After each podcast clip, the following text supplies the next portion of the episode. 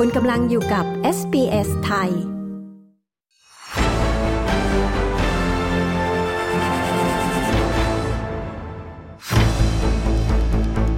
สวัสดีครับ คุณกำลังอยู่กับสายตรงจากเมืองไทยครับ ที่เมืองไทยตอนนี้กรุงเทพมหานครเผชิญวิกฤตฝุ่น PM 2.5 ผู้ว่ากทมจะมีมาตรการอย่างไรในการรับมือ ส่วนกรณีพบนักท่องเที่ยวต่างชาติสูบบุหรี่ไฟฟ้า จนเจ้าหน้าที่ตำรวจใช้เป็นช่องโหว่ในการเรียกรับเงิน เรื่องราวในส่วนนี้เป็นอย่างไร และอะไรที่ทำได้ทำไม่ได้กันแน่นะครับ ไปติดตามสถานการณ์ล่าสุดจากเมืองไทยจากคุณชาดาสมบูรณ์ผล ผู้สื่อข่าวพิเศษของ SBS ไทยประจำประเทศไทยครับ สวัสดีครับคุณชาดาครับ สวัสดีคุณผู้ฟังที่เคารพทุกท่านค่ะ ค่าฝุ่น PM 2.5 ในไทยจะส่งผลกระทบต่อเนื่องไปอีกนานแค่ไหน และหน่วยงานที่เกี่ยวข้องเร่งแก้ปัญหาอย่างไรบ้างครับ เรื่องปัญหาของค่าฝุ่น PM 2.5 นายปิ่นศักดิ์สุรสวดี อธิบดีกรมควบคุมมลพิษ ท่านบอกว่า ในฐานะที่ท่านเองเป็นประธานศูนย์แก้ไขปัญหามลพิษทางอากาศ ก็ได้มีการพูดถึงเรื่องของการยกระดับมาตรการในการลดฝุ่น PM 2.5 รวมไปถึงการป้องกันผลกระทบต่อประชาชนด้วย เพราะจากการตรวจสอบพื้นที่ทั้งหมดแล้ว วันนี้ประเทศไทยมีพื้นที่สีแดงที่เกิดจากฝุ่น PM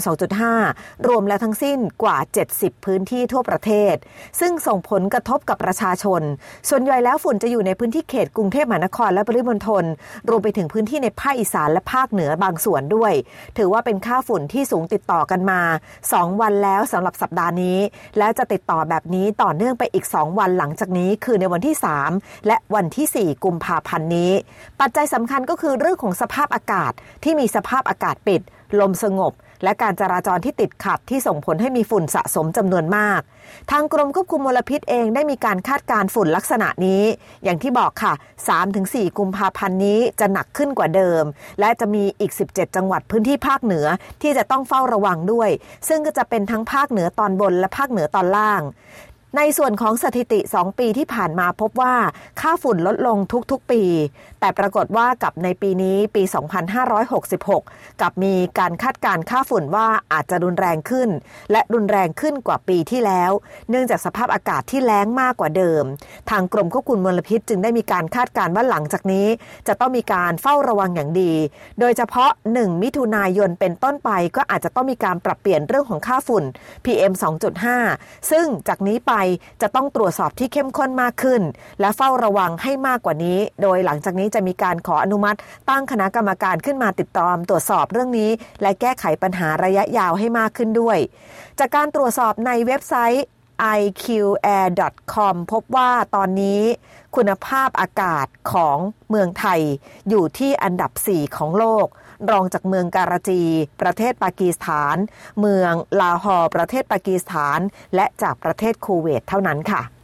ครับคุณชาดาครับจากปัญหาฝุ่น PM 2.5 ที่เกิดขึ้น ส่งผลกระทบต่อเรื่องการเจ็บป่วยของประชาชนอย่างไรบ้าง มีปริมาณผู้ป่วยเพิ่มขึ้นหรือไม่ครับ ในส่วนที่เกี่ยวข้องกับเรื่องของด้านสาธารณสุขเองนายแพทย์นรงอภิกุลวณิชรองปลัดกระทรวงสาธารณสุขระบุว่า สถานการณ์ฝุ่นละอองขนาดเล็กกว่า 2.5 ไมครอน หรือ PM 2.5 ในประเทศไทยที่มีแนวโน้มว่า จะรุนแรงมากขึ้นในหลายพื้นที่ทำให้กระทรวงสาธารณสุขจำเป็นจะต้องเปิดศูนย์ปฏิบัติการฉุกเฉินด้านการแพทย์ และการสาธารณสุขขึ้น เพื่อบริหารจัดการสถานการณ์อย่างเป็นระบบ และมีการรวบรวมข้อมูลจากสถานการณ์ที่เกิดขึ้นก่อนหน้านี้ โดยมีการเปิดเผยข้อมูลการเฝ้าระวังโรคจากมลพิษทางอากาศของกระทรวงสาธารณสุข ระหว่างวันที่ 1 จนถึง 31 มกราคมที่ผ่านมา พบว่าในสัปดาห์ตั้งแต่ 1 จนถึง 31 มกราคม มีผู้ป่วยด้วยโรคที่เกี่ยวข้องกับมลพิษทางอากาศไปแล้วกว่า 376,165 คน ซึ่งถือว่าเพิ่มขึ้นจากปีก่อนๆ และเฉพาะแค่สัปดาห์นี้สัปดาห์เดียวก็มีผู้ป่วยเพิ่มมากขึ้นถึง 163,000 กว่าคนด้วยกัน นั่นหมายความว่าตอนนี้การเจ็บป่วยเรื่องของโรคทางมลพิษทางอากาศนั้นเพิ่มสูงขึ้น มีการแบ่งจำนวนผู้ป่วยที่พบค่ะ บอกว่าเป็นกลุ่มของโรคทางเดินหายใจ อยู่ขึ้นประมาณ 165,000 กว่าคน กลุ่มโรคผิวหนังอักเสบ มีอยู่ประมาณ 80,000 กว่าคนด้วยกัน แล้วก็กลุ่มโรคตาอักเสบอีกกว่า 70,000 กว่าคน แล้วก็โรคหลอดเลือดหัวใจ และสมองอุดตันขาดเลือด ก็พบอีกกว่า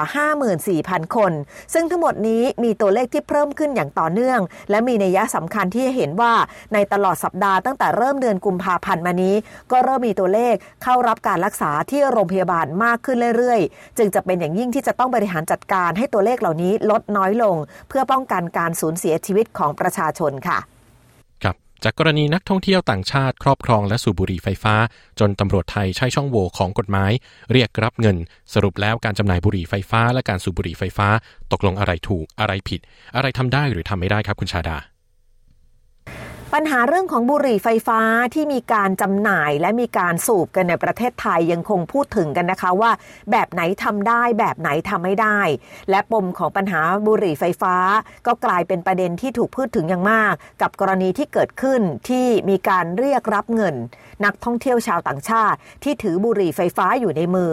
ตกลงแล้วจำหน่ายได้หรือไม่อย่างไร มีเฉลยมาจากพันตำรวจเอกปฏิบเจริญกัน รองเลขาธิการคณะกรรมการคุ้มครองผู้บริโภคชี้แจงแบบนี้นะคะว่า คณะกรรมการคุ้มครองผู้บริโภคเคยมีคำสั่งเมื่อปี 2558เรื่องของการห้ามขาย หรือว่าห้ามให้บริการสินค้าประเภท บารากู บารากูไฟฟ้า หรือว่าบุหรี่ไฟฟ้า หรือแม้กระทั่งตัวยาบารากู น้ำยาสำหรับเติมบารากู ไฟฟ้า และก็บุหรี่ไฟฟ้า ซึ่งมีสารเคมีที่เป็นอันตรายต่อร่างกายหลายชนิดด้วยกัน รวมทั้งมีโลหะหนักที่เป็นสารก่อมะเร็ง แล้วก็มีปัญหาต่อระบบทางเดินหายใจส่งผลกระทบเป็นอันตรายต่อสุขภาพ ดังนั้นจึงมีประกาศออกมาว่า ผู้ใดขายหรือให้บริการ โดยมีค่าตอบแทนรวมถึงซื้อมาเพื่อขายต่อ จะมีความผิดตามพระราชบัญญัติคุ้มครองผู้บริโภค จะมีโทษจำคุกไม่เกิน 3 ปี ปรับไม่เกิน 6 0 0 0 0 0บาท หรือว่าทั้งจำทั้งปรับ หรือกรณีที่มีผู้นำเข้าบุหรี่ไฟฟ้า ก็จะมีความผิดเช่นกันตามประกาศของกระทรวงพาณิชย์ เรื่องของการกำหนดไม่ให้มีการนำบารากู และบารากูไฟฟ้ารวมไปถึงบุหรี่ไฟฟ้า ให้เป็นสินค้าต้องห้าม ห้ามนำเข้ามาในราชอาณาจักร กฎหมายนี้มีผลบังคับใช้ตั้งแต่ปี 2557 มีโทษจำคุกไม่เกิน 10 ปี ปรับไม่เกินเป็นเงิน 5 เท่าของราคาสินค้า หรือว่าทั้งจำทั้งปรับ แล้วก็ริบบุหรี่ไฟฟ้า สิ่งที่ใช้บรรจุ และพาหนะใด ๆ ที่บรรทุกสินค้าบุหรี่ไฟฟ้านั้นมาด้วยนอกจากนี้เรื่องของบุหรี่ไฟฟ้ายังมีความผิดตามพระราชบัญญัติศุลกากร ที่บังคับใช้เมื่อปี 2560 ที่ว่าด้วยมาตรา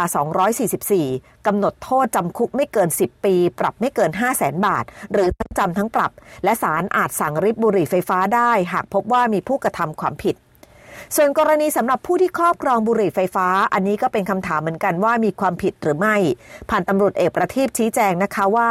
การที่มีผู้ครอบครองหรือว่ามีใครมาฝากกับเราเอาไว้ จะมีความผิดฐานช่วยซ่อนเร้น ช่วยจำหน่าย ช่วยพาเอาไปเสียซื้อ รับจำนำหรือรับไว้โดยประการใด ซึ่งของนี้ผู้ที่รับไว้ หรือเอามาในราชอาณาจักร โดยไม่ผ่านพิธีทางศุลกากรอย่างถูกต้อง ก็จะมีความผิด ก็คือเรื่องของโทษจำคุกไม่เกิน 5 ปี หรือปรับเป็นเงินสี่เท่าของราคาสินค้า หรือทั้งจำทั้งปรับ มีการยกตัวอย่างการครอบครองบุหรี่ไฟฟ้าที่เคยมีคำพิพากษามาก่อนหน้านี้ โดยเป็นคำพิพากษาเมื่อปี 2564 ค่ะว่า เมื่อบุหรี่ไฟฟ้าเป็นสินค้าต้องห้าม แม้จะไม่มีเจตนา หรือไม่รู้ว่าเป็นของที่มีความผิดก็ต้องถูกริบและตกให้เป็นของแผ่นดิน และจะนำไปทำลายตามกฎหมายของศุลกากร ส่วนขั้นตอนของการดำเนินดำเนินคดีกรณีที่เรามีบุหรี่ไฟฟ้าไว้ในครอบครอง ตำรวจจะต้องทำการจับกลุ่มผู้ที่ครอบครองบุหรี่ไฟฟ้านั้น จากนั้นส่งตัวให้ร้อยเวรในท้องที่เกิดเหตุ และทำการส่งเปรียบเทียบปรับที่ศุลกากร หากไม่จำหน่ายค่าปรับจึงส่งเรื่องฟ้องต่อศาลแต่ไม่สามารถที่จะเรียกค่าปรับ ณด่านที่มีการตรวจได้ทันที นั่นหมายความว่าถ้ามีการเรียกค่าปรับ ณด่านที่มีการตรวจทันที นั่นคือการเรียกรับสินบน หรือเรียกการเรียกรับเงินนั่นเองค่ะ ครับสำหรับวันนี้ก็ขอขอบคุณคุณชาดานะครับสำหรับสถานการณ์ล่าสุดจากเมืองไทยขอบคุณมากครับ ดิฉันชาดาสมบูรณ์ผลรายงานข่าวสำหรับ SBS ไทย รายงานจากกรุงเทพมหานครค่ะ